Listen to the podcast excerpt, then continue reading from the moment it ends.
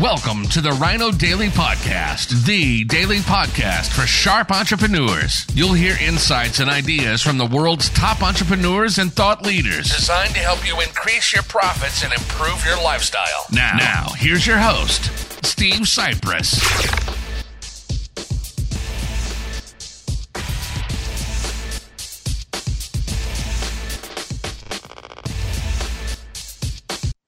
Hello, it is Foundation Friday, November 5th, 2021. Steve Sipress here with another in our multi part series on one of my favorite books of all time, The Magic of Thinking Big. You'll see it backwards because I have not been able to figure out this new Facebook Live thing on how to uh, reverse the video so that it's forward as it was for years. Hasn't been for a couple of months, but you get the idea, and I highly recommend you go get yourself a copy of this book and you read it over and over and over and you practice and put to use and work on the suggestions by the brilliant Dr. David J. Schwartz contained herein.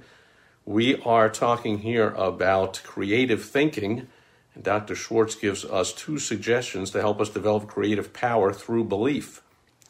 Number one, eliminate the word impossible from your thinking and speaking vocabularies.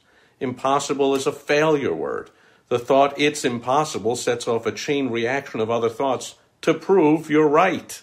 Why do you want to prove you're right when you think something's impossible? And number two, then after you've done that, think of something special you've been wanting to do but felt that you couldn't. Now make a list of reasons why you can't do it. Many of us whip and defeat our desires simply because we concentrate on why we can't, when the only thing worthy of our mental concentration is why we can't. So let me go back. Uh, I think I misread, uh, misspoke here, misread this, uh, where Dr. Schwartz told us now make a list of reasons why you can't do it. Obviously, he said make a list of reasons why you can do it. So instead of concentrating on why you can't, you'll start concentrating on why you can do it. So he'll give uh, a couple of examples. I love this one. Uh, recently, and again, this book is uh, about 60 years old or so, Dr. Schwartz uh, reports that he read a newspaper item that said there are too many counties in the United States. The article pointed out that most county boundaries were established decades before the first car was built, and while the horse and buggy was the chief mode of travel. But today, with cars and good roads, there's no reason why three or four counties could not be combined, which would cut down greatly on duplicated services so the taxpayers would actually get better service for less money. That sounds like a pretty good thing to me. But the writer of the article said he thought he had stumbled across a really live idea. So he interviewed 30 people at random to get their reactions, and the result was not one person out of the 30 he interviewed thought the idea had any merit at all, even though it would provide them with better local government at less cost. Not a single person focused on the fact that, hey, lower taxes and better government representation and services, yeah, that sounds good. No, uh, sounds bad. And the reasons were is an example of traditional thinking. The traditional thinker's mind is paralyzed. He reasons, it's been this way for a hundred years, therefore it must be good and must stay this way. Why risk a change? Average people have always resented progress. Many voiced a protest towards the automobile on the grounds that nature meant for us to walk or use horses. The airplane seemed drastic to many. Men had no right to enter the province reserved for birds. A lot of status quoers still insist that man has no business in space. And this is a decade before man landed on the moon. One top missile expert recently gave an answer. Got to turn the page with one hand. Pardon me. Here we go. Uh, to the thinking uh, uh, when uh, Dr. von Braun said, Man belongs where man wants to go. So cut all the crap about no cars, no planes, no rocket ships, or whatever. Uh, another one. Here's another example, and I love this because it's from our world as business owners, since we're all salespeople at heart, since we own a business.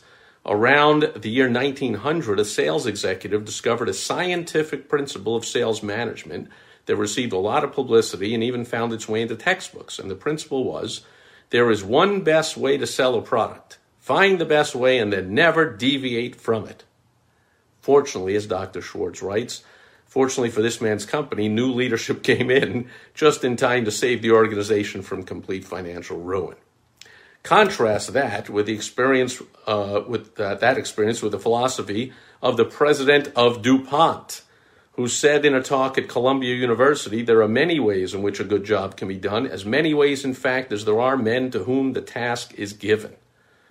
Uh, and I will uh, give you a business tip here. When you have superstar performers, so I always suggest you hire and recruit and manage and, cont- and uh, retain superstars in your business.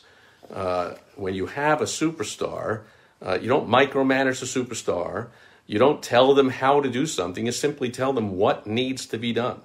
If you hire a superstar salesperson, again, which I have been for a long time, so I highly recommend you uh, employ and hire superstar salespeople, although we are, of course, more difficult to manage than average or weak salespeople. Uh, the result is you really don't have to manage us at all. Just tell us this is this is your quota or this is the amount of sales that I say you should bring in, and then just get out of our way and we'll get it done. So when you have a top superstar, top performer at whatever it is, obviously I'm in sales, but other people that uh, whatever their skill is, just give them the task and get out of the way. Uh, that's one uh, one test of whether you'd hired well, you've hired a superstar. If you you think you've hired a superstar, and you say, "Hey, uh, this needs to be done, get it done," and they go, "Oh, uh, how do you do it? How do you want it done?" But you didn't hire a superstar. Superstar says, "Done." In fact, I'll do it better and quicker than you ever thought possible. Right? So that is what Dr. Schwartz is talking about here. He says, in truth, there's no one best way to do anything. There's no one best way to decorate an apartment or landscape a lawn or make a sale or rear a child or cook a steak. There are as many best ways as there are creative minds. And to finish up, he points out that nothing grows in ice. So do not let tradition freeze your mind. If you do that, new ideas can't sprout. So he encourages us to uh, do this as a test propose one of these four ideas to someone and then watch his or her behavior in response to your proposal of the idea.